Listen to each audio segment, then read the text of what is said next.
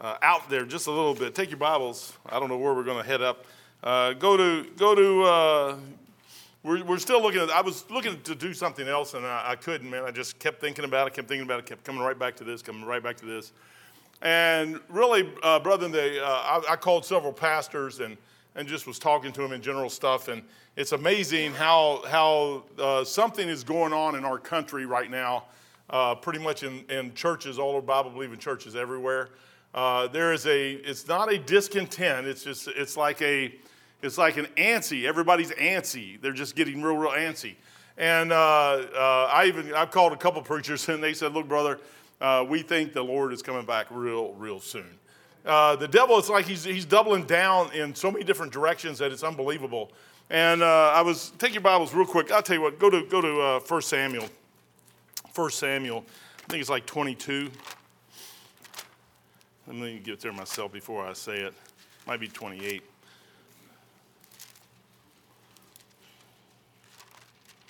Do, do, do, oh, yeah, go to 20, 30, 30. First, go to 30.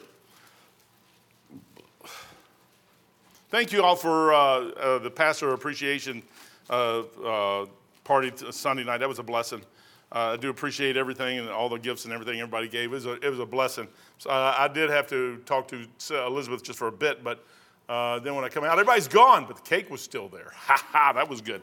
Uh, verse 30, uh, chapter 30, verse 1, and it came to pass, and this isn't the message, but it's, I, I heard uh, somebody, well, I'll, I'll, say it in a second. And it came to pass when David and his men were come to Ziklag on the third day, that the Amalekites, Amalek, Amalekites, had invaded the south uh, and Ziklag, smitten Ziklag, and burned it with fire, and had taken the women captive and were uh, uh, that were therein and slew.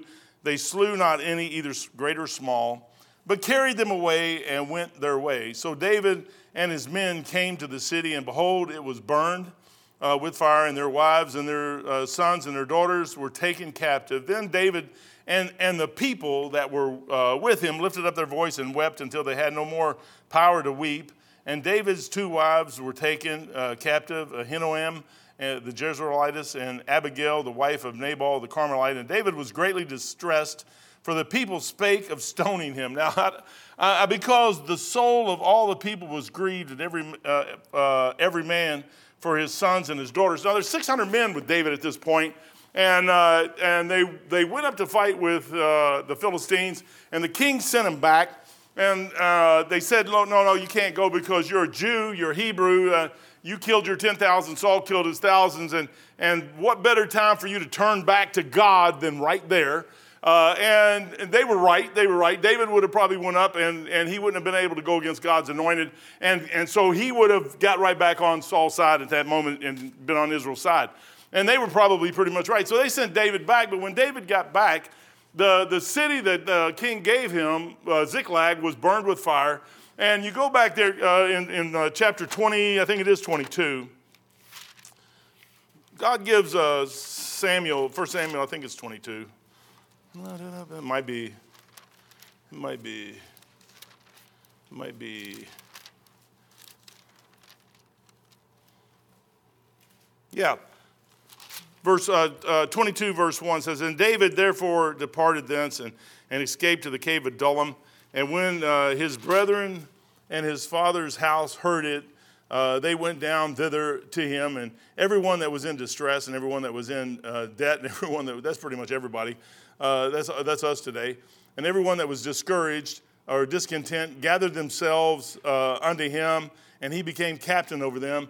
And then, and and there were with him about 400 men at that point. So when he gets over to Ziklag, there's 600, and that's probably one of the hardest things you could ever even imagine is coming back home and everything's gone. All, all the stuff that you've worked for your whole life, just gone in an instant of time. Your kids are you're burned up, your, or your houses are all burned up. You have no idea really what's going on. You can't even figure out. I mean, you look at that thing and it's like all of a sudden it's just the, the pressure of everything just drops down on each of those men, 600 of them at one time. And the, the focal point is David. Uh, and they're going to blame David, but it's really not David's fault, and it's not anybody's fault. Uh, it, is, it is just a thing that happens in life. And, and I don't want to say it's okay for 600 people to die. They had tsunamis overseas. I've been looking at some of that stuff here lately. And, and you just watch some of that stuff, and people are sitting there, and a, a big wave, an earthquake happens out in the middle, and, and 200,000 people die. You say, well, is, well, yeah, but could you imagine what the 200,000 or the people that are left feel about their family? There was people that said they looked for their daughter and couldn't find her, never did find her. I mean, it's just an amazing thing when you, when you hear that. It's a heartbreaking thing that all these people, 600 of them, 600 lost everything their family, their wives, their riches, their wealth, everything's just gone, just gone. Well, I came in, we was working over here at the apartment, and, and Brother Jake was upstairs just having a good time, man. He, I mean, he was up there uh, singing and ha- shouting and having a real good time, praising God and all this other stuff. And uh, as he was up there singing, uh, I heard uh, he had Jim Lentz on. And Jim Lentz was, brother, Pastor Jim Lentz was preaching on that discontent package, passage there. And he was staying back there and he was talking about a certain man. But uh, as he was going through that thing, he was, I said, hey, brother, I said, uh, what is that message? He goes, I'll send it to you. So he sent me the copy of it, and I, I got a couple little brief things out of it. But uh, really, it's not for the message tonight. It, what it is kind of. Uh, those men, all of them, were, were started discontent. I mean, they were just, they were broke, they were in debt, they were discontent, they was discouraged. They came to David, got some encouragement in the thing, and then all of a sudden some things started happening in their lives, and they didn't really catch what was going on. I like Brother Lynn said this. He goes, you know, that's like the local church. He said, it is where you see everyone at their worst. Do you realize that amongst us, brethren, we're here all the time, and, and it's easy to pick out things in each other's lives that, that that would bring out the worst in anybody. And you see, but that's a family. That's just a family. I'm sorry. That's just what we are, man. I mean, I, I was raised with brother. My sister threw me through the window. I still loved her. I mean, my dad beat me up. I still loved him. I mean, I still loved him till the day he died. I mean, I got grandpas, and I, I, never got to really meet my grandpa. My mom said my dad's dad held me one time or twice or something like that, but I don't know. I mean, I got aunts and uncles. They're a bunch of drunks, and, and uh, Aunt Maddie, Hattie, Dorothy, Maddie, all of them, they loved me. I loved them. They were good. Uh, Hattie let me come out to her house and spend the summers. I mean, I had good time with all of them. Uh, they were families. You know what? You just kind of overlook all that stuff sometimes. You just let it go because what? The, the, the other, other thing you got, the other option is the world. I don't want nothing to do with the world. so, so Jim Lynn said this. He goes, the local church is where you see everyone at their worst. You get people that are distressed. Brother, I'm telling you what, I've watched in the last month or two just, just the thumbs go down on people. And there's, there's a way to get through all that. There is a way to get through all that. And, and as I was listening to that message, something else started popping into my mind. I'm like, here's David down at Ziklag. They're looking at this place all burned up. Now, I mean, total destruction. If you go out there and look at Japan, Japan was sitting there. They had a nuke reactor that actually fell apart because that tsunami came in and messed up some, took the generators out, and then they lost power, and then it overheated, and then it just started melting down. And all that stuff, and all the people that died, and you see the destruction, and everything else. I mean, it's all, it, it is all stricken at that point where you're sitting there looking at it, and sometimes you just, you, you go back and you don't know how to respond one way or the other. You have no idea. And you got a whole nation like that who doesn't. Then the whole world starts getting into it, and they don't know how to respond, and they're in distress. Distress will, distress will change a lot of things in people's lives. And sometimes we don't understand what's going on in other people's lives, but it's going on in their lives. But you know what a church is? It's a place where you come and you get a little relief, just a little relief. They all got relief by going down seeing David until Ziklag. he said, and they're in debt. They're broke, man. I mean, they lost everything they had. The city's taking all, the country's taking all, taxes are high, uh, keep everything going. And then they're discontent. They weren't happy where they were, so they go down there and David's there. Uh, I, I put a little note down here. It's not a time to quit. You know why that when I was listening to Brother Jim Lentz, Dr. Jim Lentz say that, I was, as soon as I thought of it, he was preaching back in 20, I think it's 20, 21, something like that, and I was out in 28, and I was thinking about Ziklag, and I said, you know what? When that thing happened, what they didn't realize is God is in control. No matter how bad it gets, it doesn't matter how bad it gets. God is in control. The Lord is in control or he's not. I personally think he's in control. David is sitting there, and if it wasn't for David, they'd have never caught the thing. They'd have probably killed David, and it had been all over, and they'd all scattered. But David got the, the uh, ephod and, and from Abiathar, and then they put it on and said, Lord, shall we, shall we go? I don't know what to do. What shall we do? And he said, Go. He said, You're going to recover all. Within two or three days, they got everything back that they lost. They got it all back, plus some that they could be blessings to everybody else. They got all their wives back, all the kids back, all the other stuff back. Then the sons of Belial. Have you ever caught that? David was hanging out with some wicked men. He had wicked men under him. And they said, oh, well, four of us, 400 of us went out here and we fought the battle, but these other 200 this week, they couldn't do it. No, we're all equal, man. Every one of us here, we're all equal. We're all in this thing together. There's not anyone any better than anybody else. We're all in this thing together. Together. You know what the devil will do? I've watched it, man. He'll put his thumb down and he'll get this. I, I, was sitting there talking to brother of mine. I said, Look, I said, it's like it's here and here. There's nothing common. There's nothing, no common tie point to anything. He goes, Brother, it's happening here. It's happening everywhere I go. I'm thinking, what is that thing? It's a, it's a devil putting his thumb down on the churches trying to get them to stop.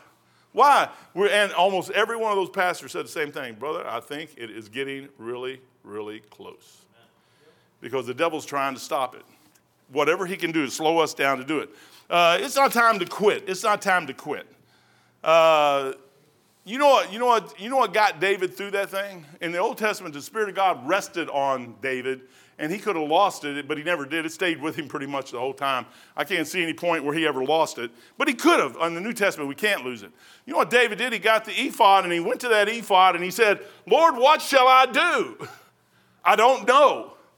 You know, the Bible says it's not in man to direct his steps. Jeremiah says that. You can't direct your steps. What will happen is you'll try and you'll get your flesh involved, and your flesh will.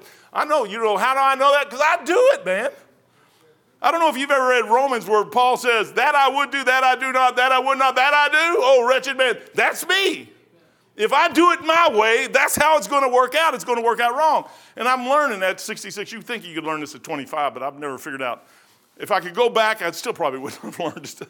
I'm sitting there going, Lord, I just need to stop and ask you what to do and, and then do that, whether I understand it or not. Now, now, the Lord was gracious to David and said, Go and you will recover all. But, he, but David and his men, he, he had to encourage them guys and pump them back up and say, Look, guys, okay, it looks bad now, it looks bad, but God's got a greater plan. You know, in a lot of our lives, I was talking to one friend of mine, he goes, I said, brother, I said, I said, I mentioned that thing about Ziklag. I said, yeah, a couple days he's going to get everything back. He goes, Ben, if it's been a couple days, he said, I'm already in this thing five days. I was like, he's already been in, in the thing where he felt like everybody's going to kill him for five days or, or the whole thing's falling apart for five days. And I'm sitting there, we're, we're sitting there kind of laughing at the thing. But the, the trials and tribulations, you know what you need? A good dose of the Holy Spirit what we have done and what the devil has done is he's, he's imitated the Spirit of God in our lives. And the main things that God has given us to get us through this life was number one was salvation. I got that. Uh, all the stuff He gave us at salvation, you learn about that thing, but you got, then He gives you a church to be part of, to be in it, so that you can get through this thing called life. Life is crazy, man. I mean, it is insane. We got young people getting married. We got another young couple that just got engaged. I was told I could say this about you two. Y'all want to give up and get a testimony or anything? Okay, amen. but it's, it's, it's, we, have a, we have a young couple getting married in a couple weeks, and then we got another young couple that's going to get married probably in a couple weeks. it's hard telling when they get married. Me and Beth, we, we met each other, and we would have been married. We, it took us six months to get married. We would have got married a lot sooner, but I was in Norfolk, she's here in Dayton, and it was kind of a distance thing there, that, and, and, we had to find the right opportunity that we could get together and, and actually get uh, somebody to actually go down to the FIFA Fum. And, uh, it, but we got that done, and, and then we got married. It took us six months to do it. And I'm telling you what, if you find the right one, it's no use even waiting. I'm not telling y'all to get married Sunday or anything. I'm just telling you. I mean, if you find the right one, just go headlong into it and you're done, man, and just start doing it. You know what a blessing is to be able to help them. You know what this world is not doing today is helping them. Not helping them get on their feet, not helping them stand up. The church ought to be the first thing that would help these young. You know what we're missing in churches today is young people. Why? Because we're not helping them, man. We're just, hey, you're on your own, man. See you later. Bye. It don't work that way. Well, I tell you what, 20, 30 years ago, it worked that way. I could go out 20, 30 years ago, work two jobs, make all kinds of money, buy a house. Everything was dirt cheap. You go out there now, man, it's insane. You got to plan. You got to make some plans. But, anyways, Take your Bibles, go to uh, Luke 24 49. We'll look at a couple verses. I won't be long. Luke. The Lord is sitting there talking to him, and the apostles are sitting there, same way as David's men were, kind of, kind of, kind of stunned. They don't get everything the Lord is saying because the Lord hasn't risen. When, you would think that they would understand what he said. He brought Lazarus back from the dead. He brought the widow's name, the widow of Nain's son back from the dead. Uh, he healed a, a, a, a, blind Bartimaeus isn't blind no more. The maniac of Gadara isn't a maniac. Well, I don't know. They probably still think he's a maniac because now he's preaching Jesus. Uh, and that'll make you everybody think you're crazy too, but that's okay, man. I mean, everybody that Jesus touched, he healed. Uh, lame people walked again. Uh, lepers were cleansed. All kinds of stuff went on and on and on, and you would think that the disciples would have got a hold of that. And they didn't. I mean, he's dead. They think he's actually dead. Well, he was dead. His body was dead, but Jesus was never dead. Jesus can't die.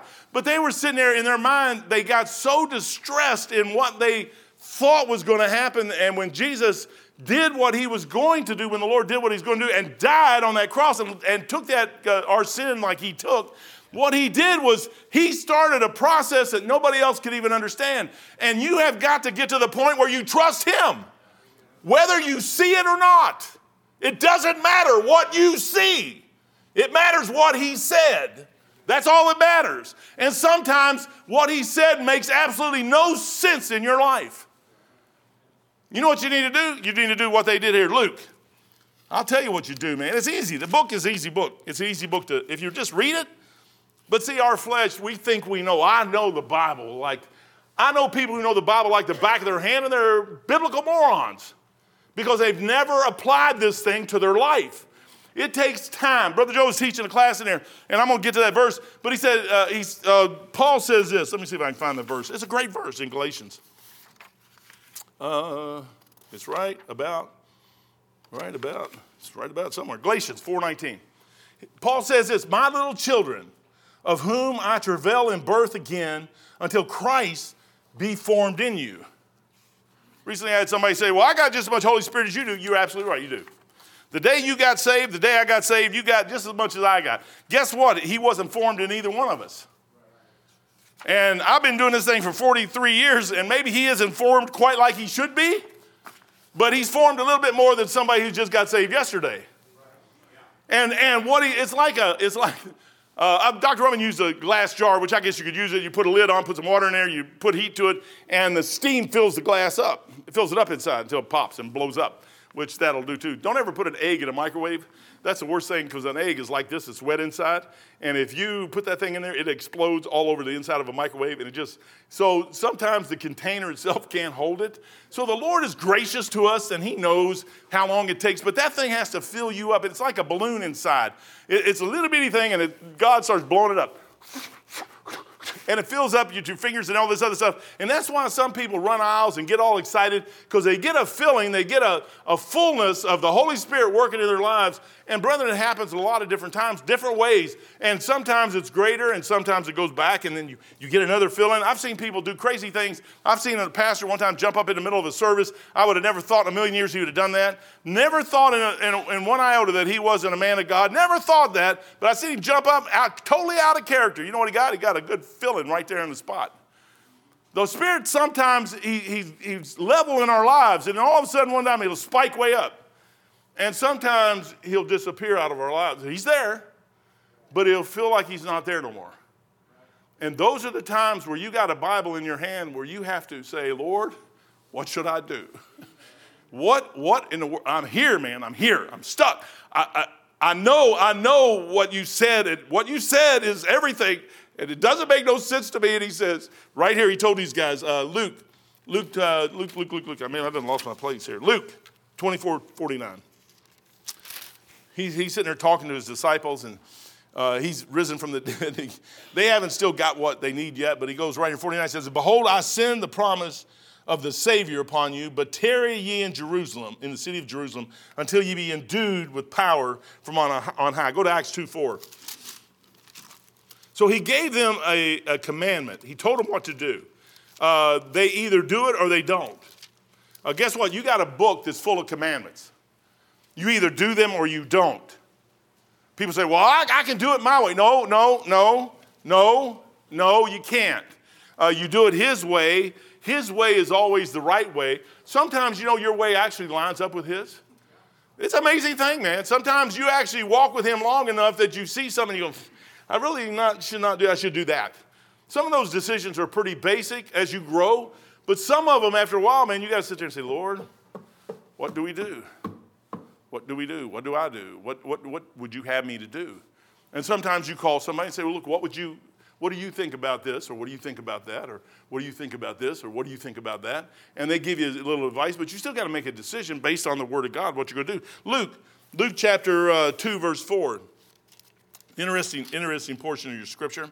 It says, in uh, verse 1, actually, it says, And when the day of Pentecost was fully come, the apostles all were together. The, the, Paul was out, out running around. I'm, the more and more I read this thing, and I'm reading it more and more, I'm getting a strange feeling that Paul was probably there uh, in a lot of Paul's ministry or Jesus' ministry, walking around the streets with the Pharisees, scribes. He could have been some of those scribes or the Pharisees that was mentioned, mentioned uh, never by name or anything else. When, when some of them were mentioned by name, I got the strangest feeling because the way the Lord said, Hey, Paul, it's hard for thee to kick against the pricks.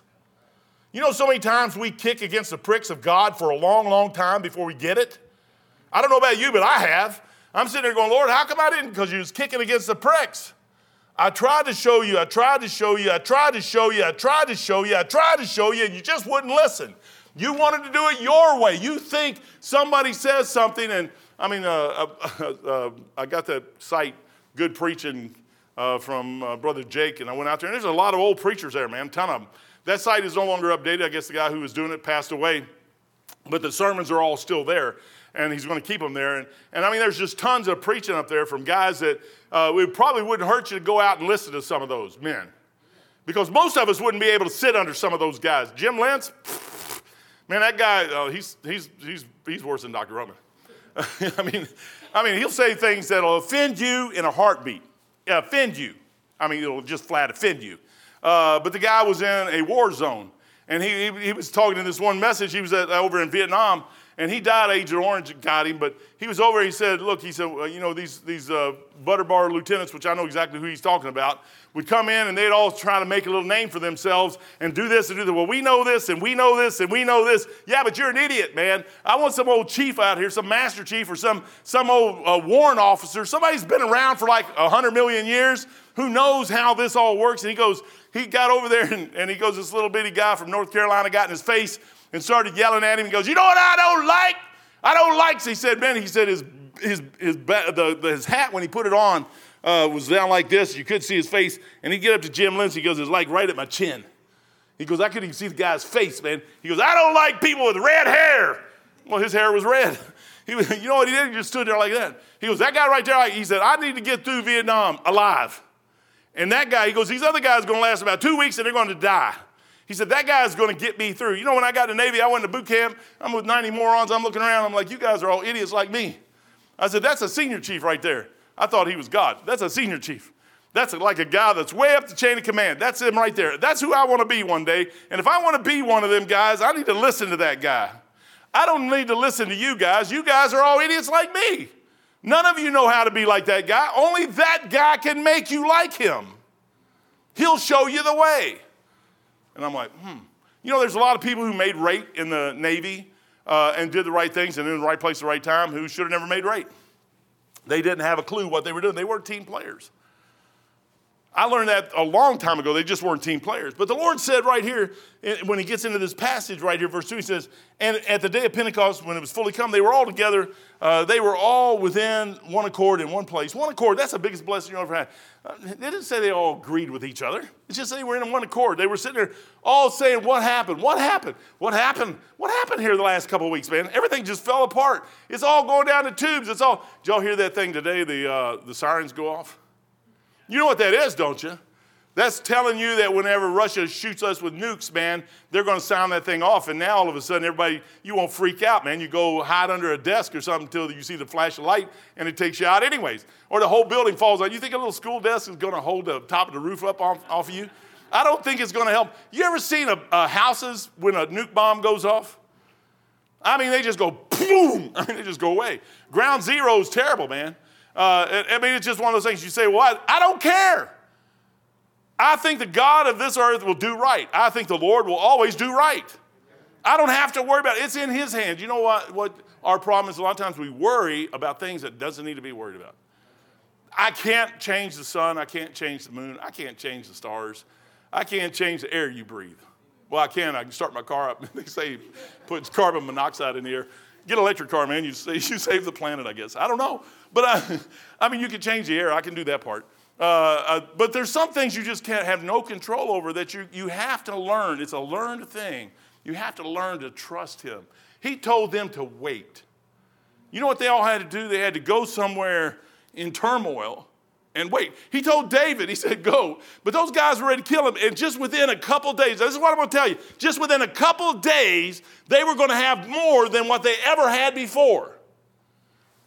But it looked like they lost everything. It looked like the whole world was gone. It looked like everything. But you can't say that when God is involved. When the Lord Jesus Christ is involved, the Holy Spirit is involved, you don't know what the outcome is going to be. You just trust Him. Okay, Lord, I don't know exactly what's going on here. Can't figure this thing out. Don't even know if I want to try to figure it out. I'm just going to sit there and I'm going to go along for the ride. I'm going to sit in the back seat and try, which I don't do very well, keep my mouth shut. Beth cannot do that. If the steering wheel is on her hands, if I ever get another car, it's going to have steering wheels in the front and in the back. It's going to have steering wheels everywhere and brake pedals. Not that they work, but she just needs to have one in her hand. I had another friend, or a guy I was acquaintance, the same way. Uh, if he didn't have the steering wheel in his hand, he was a, just a freak, man. But, anyways, uh, as you go on, it, it, he says the fulfillment, he says, abide. Uh, verse, uh, verse two, and there appeared, verse 3, unto them cloven tongues like as a fire, and it sat upon them. In verse 4, and they were all filled with the Holy Ghost. So the Lord told them, You need that fill. You need it. Now, brother, I'm going to tell you, you need it. You, it isn't, it isn't a request, it is a need. And the, the, the, greatest thing you'll ever realize is like what Dr. Lynch said when he was over, over in Vietnam. He said he looked around, he knew that that gunny was going to get, he said that guy had done been through the war four or five times, had done had four or five tours in Vietnam. Boy, when I was on the ship, I met Master Chief one year. I wish I, I need to get a picture of that guy. That guy was one of the most gnarly guys you ever seen. He smiled at you and his teeth had anchors in them. Fouled anchors right there in the teeth. Etched in, he had a dent. He must have paid big bucks for that. Either that or somebody knocked his teeth out and they replaced them. And when they replaced them, they had an exit. He just said, put them in while you're doing it, I guess. I don't know. I never asked him if they were false or whatever. But, but I mean, that guy had, he, had anchors tattooed in his earlobe.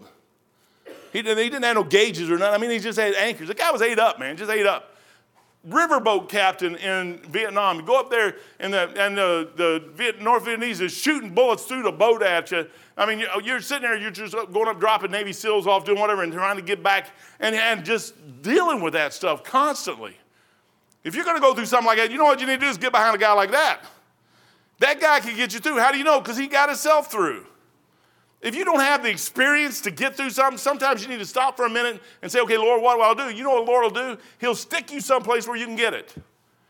Until you can survive, until you can, it's like a baby. He shows us with life. It's like a baby. And like that verse in there says, until Christ be formed in you. You need to get to a place where it's safe and secure and you can be taken care of until that thing comes growing inside of you where you can walk on your own two feet.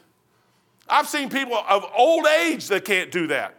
They never got to that point. They just did it. They both, both like a bull in a china shop, rushed through stuff and they did what they wanted to do. But that wasn't God.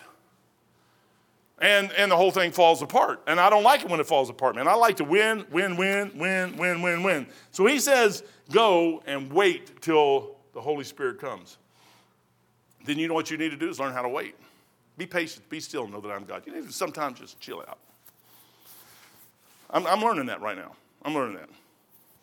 I'm sitting there going, hmm, this place is crazy. And I'm crazy too.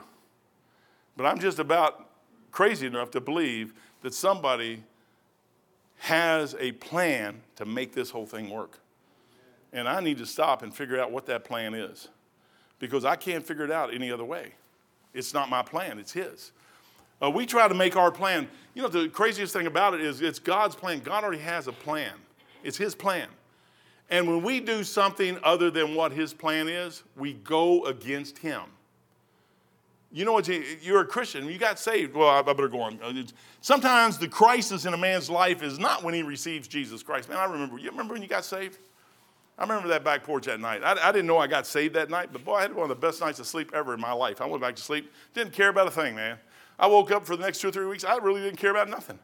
Until the guy come up and asked me to go out and smoke a joint.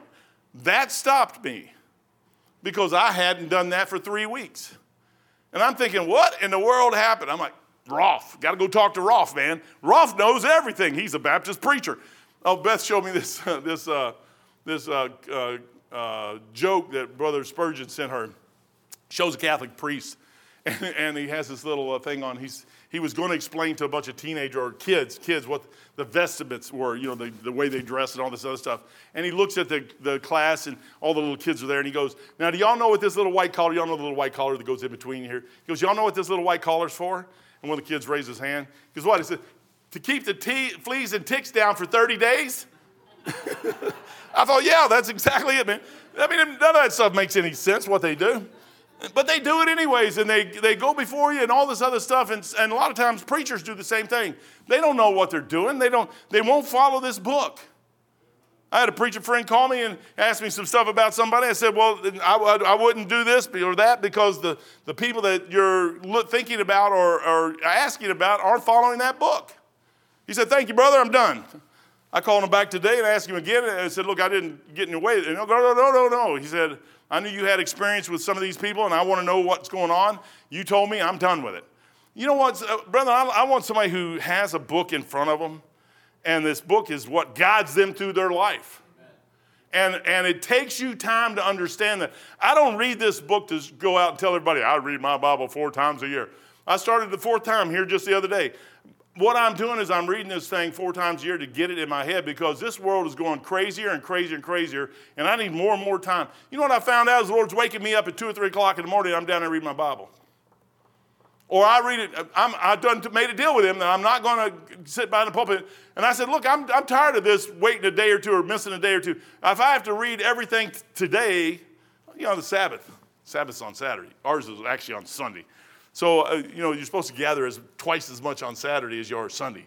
And so I read my Bible twice as much. I read, I read it uh, what it would be equivalent of eight times a year on Sunday, on Saturday. So I can have my Sundays free. I have to do that on Wednesdays sometime too. I'm like, Lord, but when I read this thing, I'm starting getting these stories. I'm like, Lord, these men, those that depended on you, you led. And those that didn't, you didn't. And I said, and there was some in there that got a little piece every now and then, and then they went back to doing what they did. And I said, and it worked out bad for them. But those that listened to what you said do and did what you said do and continually did what you said, like David. You wonder why David was a man after God's own heart? Abraham was a friend of God. Noah found grace in the sight. You know why Enoch walked with God and he was not because God took. You know why all those guys did that? You know why God did that in those men's lives? Is because those men got a hold 24 7 every day of their life. They, they tried to get the Spirit of God to move in their life every day. You can't just get Him one time at salvation. Salvation, sometimes the crisis in a man's life is not when he receives Jesus Christ, but it's when he comes to the place where he is saved where he is saved, where the Holy Spirit brings him to the point of surrender. Your life goes off to the wayside. You know what Jesus Christ was? He was a servant. You know what he was teaching you? Your life has to go off to the wayside. It has to go off the wayside. It's not about us, it's about him. Your life has to go away. Your life is in the way. Your life is in the way. You say, oh, that's me. No, I'm telling you, that's Bible. I'm not saying he, that applies to me as much as it does anybody else. You know what a good wife is? A good wife is a woman that lets go of her life and serves her husband. You say, you male chauvinist pig. Well, my wife made me that. I mean, that's, that's you, you say that's cruel. That's not cruel. Eve, Eve was supposed to do that. He ate the fruit. I'm not even blaming her and Adam. I mean, he trusted her. She just got, she got duped by the devil. You go all the way Abigail, all of them, man. Every one of those good. Bathsheba, I think every one of them uh, had problems in their lives as they go on. But, but there's Ruth, the Moabitess, I mean, there's, there's points in their lives where they got an opportunity to do something and they seen the value of what they were Rahab the harlot, she seen those two guys coming in. She goes, I know that was the Spirit of God moving in her life. You get to a place where, hey, I got to let go of all this stuff. Here's my Jericho. This is my whole family. This is my whole everything here. My whole life is here. But this is God, man. God's coming in here. I know He's coming in. Boy, I see that sign over there at that Seven Day Adventist Church. Revelation, the book of hope. I'm still like, what? I drive by it all the time. I'm like, I don't understand that. I mean, are they saying that God's going to kill everybody and we're going to get to the place out here where the kingdom's coming in and eventually we'll be okay? And that means after the whole world gets destroyed? I mean, is that the hope they're looking for? I like my hope is my hope is built on nothing less than Jesus' blood and righteousness. I got I got a day that's coming forward forward in my life that He's either going to take me out of here at the, the catching away, caught up, the rapture, or I'm going to die, hit the dirt, and, and they're going to do something with me, whatever they do, and I'm gone and I'm good to go and I'm with Him. I've got something to look for that's a whole lot better than anything else. But to let go of yourself this world tells you you got to have this, you got to have this, you got to do this, you got to do this, you got to do this. You got that's the hardest thing you'll ever let go of. Man, I'm telling you what, I, said, I remember sitting there at, at, the desk in my office down in Pensacola, Florida, and the carriers are there, and I'm sitting there. Now, I can't even tell you how big that was. To go on that carrier as an EMO, that was huge. When I turned that sucker down, I was fired on the spot. My evals, I'd put them up with anybody in the fleet. That guy fired me on the spot. Why? Because he knew what I just, you could look at those evals, and the detailer told me, he said, Mike, you've been hand trained to do this. When I turned that thing down, they fired me. They took me out. You say, why? Because I just stomped on their parade. They had this little kid coming up and they thought they had him. No, they don't have me. You know what the Lord said? You got it, it's yours, you work for it, see you later, bye. I'm going this way. I'm saying, eh, I'm going that way with you. I have no idea what that way is, but I'm going that way. It takes years. That was years ago. You know what I'm still learning is how to do how to let go. It's rough, man. It's rough. The most dangerous place in, experience, in, in the experience of a child of God is the matter of submission of his will or her will. Because this book, if you don't read this book, you'll never get it. You can't get it. It's not something you can come to church Sunday morning, Sunday night, and Wednesday nights and get it. You can't get it that way. You'll get pieces and parts. I've got some great things from sermons. I've got, but the, you'll get it in this book. This book, you won't get it any other way. There's no other way to get it. So if you're not going to do this, this message has nothing to do with you, anyways. But if you want something from God in your life, this is the place to get it. 43 years I've been trying to get it out of this thing, and I'm still, you know what I'm learning? I'm still growing every day and it never stops. And the Lord always says, You're an idiot. You're a moron. you blew it again. Yeah, I did. Now, here, watch this. Because no one would like to have control over his will more than Satan wants over your will. Right there, when usually when a person first gets saved, I, I watch most new Christians within a year or two go off to the wayside because they never get to the place where they say, I've got to learn how to let Jesus have it and let go and just let go. And it takes time to do that. And what they'll do is they'll get offended and go off. And maybe they'll come back in later on down the road or something, I don't know. But you, you have to sit there and hang in there long enough to that thing to take effect. And the devil wants to play right there. If he can get you, these new churches, eh, the hardest thing you'll ever do is try to witness to somebody in some of these new ecumenical churches. Because they have salvation. I believe some of them are saved, or most of them probably got, they got the gospel. But as soon as they get there, they go off with music. They go off with the Word of God, change it out of King James Bible, get a, one of these ESV, RSV, NAS, whatever. They'll go off to some. How do you talk to them? Well, I've got the same Jesus you got. How do you? It's almost impossible. The devil's done sealed the thing in their lives. Unless the Holy Spirit gets in there and shows them something, they'll never get it. It's almost impossible. You sit there and say, What is it? That's where the devil comes in there. Well, this Bible's just as good as that one. No, it's not. But how are you going to get that thing? You got you got to learn it. Every believer has the Holy Spirit, but does not control, but he does not control each believer. You, the day you got saved, you said, I trusted Jesus Christ as my Lord and Savior. I trusted the blood that was shed at Calvary for me. And the day you got saved, you got all the Spirit of God you're ever going to get. I did too. But what happens to a lot of us is we do not let that thing grow inside of us. I've seen people 35, 40 years saved and never grew a bit. And, and it's, it's a shame. Maybe they didn't have the training they should, or maybe they just would not let go of their will. You know what they'll do? They'll fight themselves. You'll drive yourself crazy. Because the Spirit of God's going to be always inside your mind telling you what to do, and you either do what He tells you or you will go crazy fighting Him. Because the, I the Spirit of God always tells you what to do, man. I, I mean, I don't know why anybody, I, I laughed at some of that. Some of the, I, I always look back in my life about the things He did, even when I was lost. That one with the car, that was probably, I mean, as a lost person, that was probably the coolest thing He ever did for me. I can still, I've taken my wife to, to Fern Valley and showed her this. Well, they've changed all the intersections and everything now. But I remember getting off of Fern Valley and that, that engine, inline six, and the, the car wasn't worth taking to the junkyard. I mean, the engine going knock, knock, knock, knock, knock, knock, knock, knock, knock, knock. I mean, it's getting ready to throw a rod. It is getting ready to go boom right out the side. And I'm sitting there going, oh man, I wish somebody would hit this thing. And this kid had come out. Oh, y'all see Aaron. Aaron came in here with a, a 68 uh, Hornet the other day. Beautiful car. Beautiful, black, beautiful. That's the way this car was. This kid hit me. Not, it wasn't a Hornet like that, but he come, he just got it out of the body shop. Bam, hit me, and I'm sitting there going, laughing on my hood. I, I get out of the car and laughing on my hood because I said, I just said that, man. Deja vu. I just, I just said that and it happened. It happened. You know what the Lord was showing me right there? No, it wasn't that I let him hit you because, because I'm trying to get you a new car and I'm going to bless you with a new car and all this other stuff. It's that you ask for something you have not because you ask not. When you ask, you ask to miss. I wasn't asking to miss. I was just saying my car's about ready to blow up, man. I, I need to do something here. And I couldn't figure out how to buy another one. I said, I ain't got a whole lot of money to buy another one. This is back when I first started driving. I said, I ain't got much. I said, Lord, if I need somebody to hit me. I don't know if I even said Lord. And they hit me, and I got the insurance money, got me another car, man. I mean, it's great. Every believer has a spirit, but the spirit does not control each believer. You know how you learn how to let him have control? Stuff like that.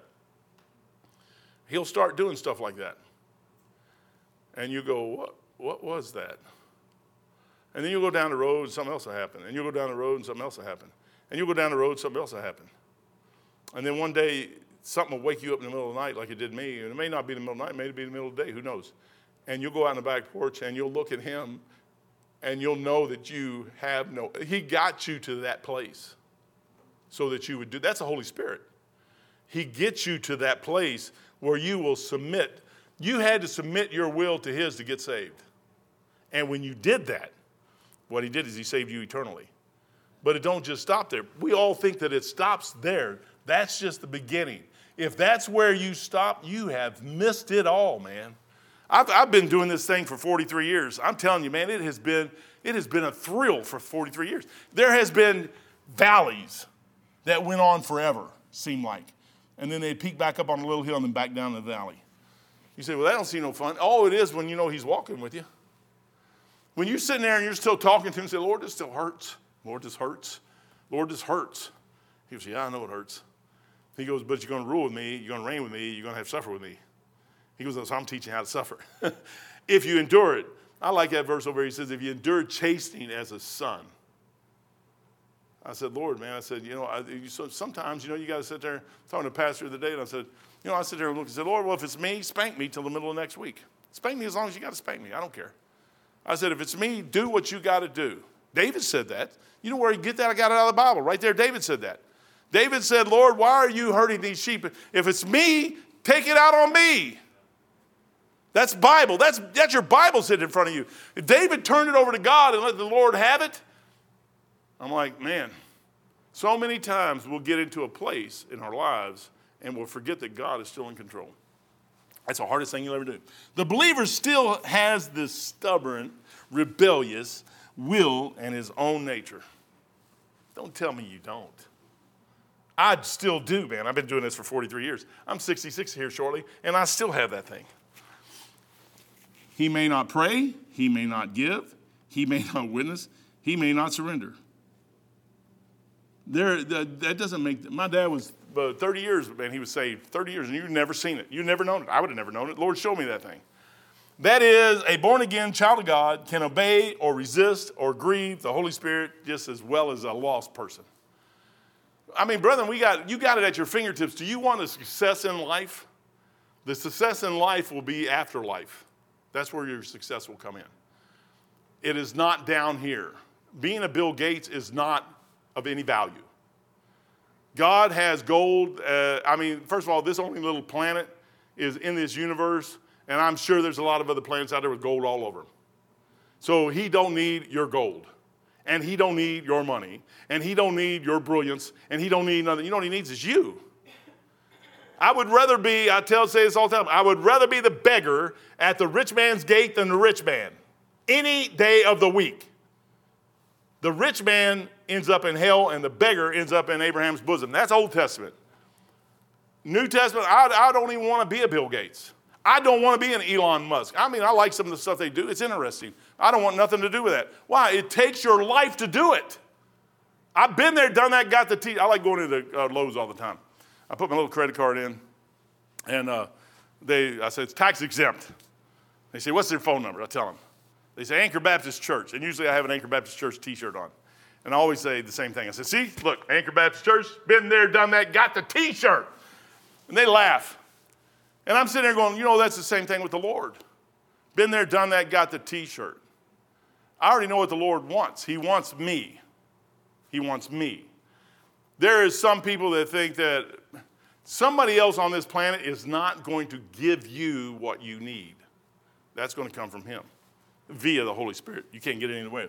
The crowning act of faith is for the believer to renounce his or her will and submit his life to the Holy Spirit. You can't do that any other way than this. It can't, it can't happen.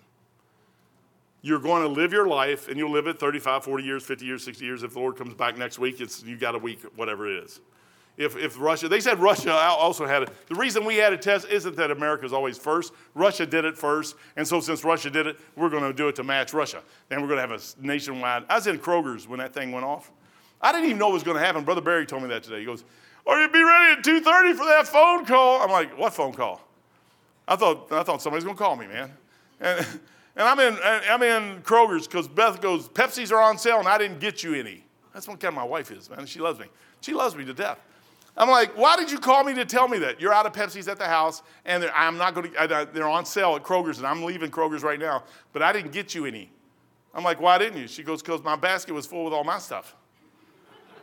I'm like, isn't the wife supposed to love the husband and do all this other stuff for the husband? So I had to go to Kroger's to get my Pepsi's. So I got my Pepsi's. And while I was in there, you hear this all the noise of everybody's phone going off and the, the sound of the speakers and everything. I said, what is, I said, really, what is that thing, man? So I started looking, and it was a, it was a national uh, test of the system to let you know that you just got blew up.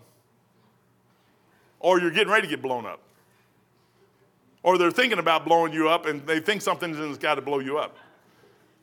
And I'm sitting there going, okay, what does that mean to me? It just means that it bothered me for a minute. Now I'll probably missed a woohoo deal somewhere. Brother, I'm telling you what, this thing, you know what? If the Lord gets a hold of your heart, you won't care about it. You do. You live your life moment by moment, day by day, and just let the Lord have the thing, and He'll do enough stuff. The, the, it, this is not necessary for salvation. You don't have to get, you can get saved. You can get saved, go on. But I'm telling you, you're going to miss, you, you, I, I can't even begin to tell you what you're going to miss because each one of us are different. And what He did for me may not even be nowhere near what you, but it's going to be just as exciting.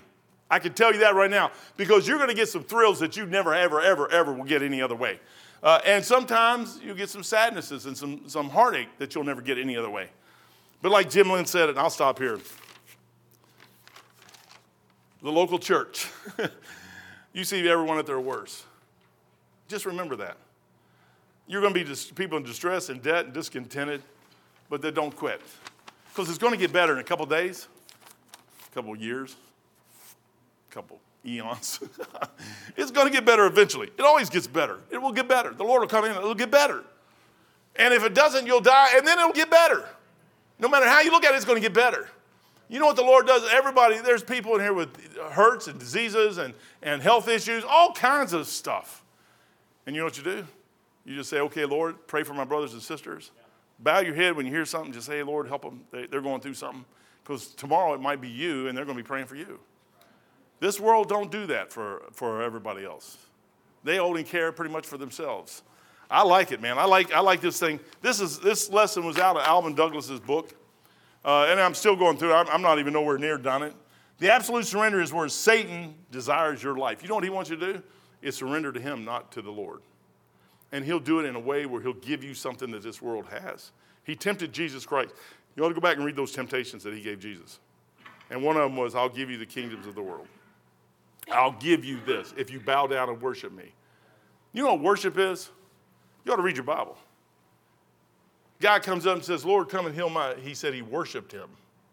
He acknowledged that Jesus Christ was able to do what he said he did. That's worship. It isn't going, oh, Father, we love you. No, no, no, no, no. It's coming to him knowing he is the answer. That's worship. That's true worship. Because it took something for you to get there, and you had to let everything else go to know you can't do it, only He can. Father, thank you for your blessings tonight. Lord, I didn't do much, but Lord, help us. Uh, Lord, this time world is getting uh, stranger. Just like today, that thing goes off, and, and Lord, I know there may be some people scared about what was done. Uh, Lord, you have full control over it. And uh, the missiles, if they were even going to launch anything, they'd fall out of the sky if you wanted them to. And uh, Lord, or if they doesn't, who really cares? You have full control of the whole thing. Lord, that's what we need to get in our lives. Lord, we got a couple young couples in here getting ready to get married, and Lord, they're going to start off and, and uh, into a world that we've already been. Help us to help them uh, get a footing and a sta- uh, standing, Lord, that they can uh, survive, uh, Lord, until you come back and get us out of here and raise their families also. Lord, just a blessing to be having a church on a, a Wednesday night to be at. Just thank you for everything you've done. Bless now, bless the prayer service, and we'll praise you in Jesus' name. Amen. Lou boo boo.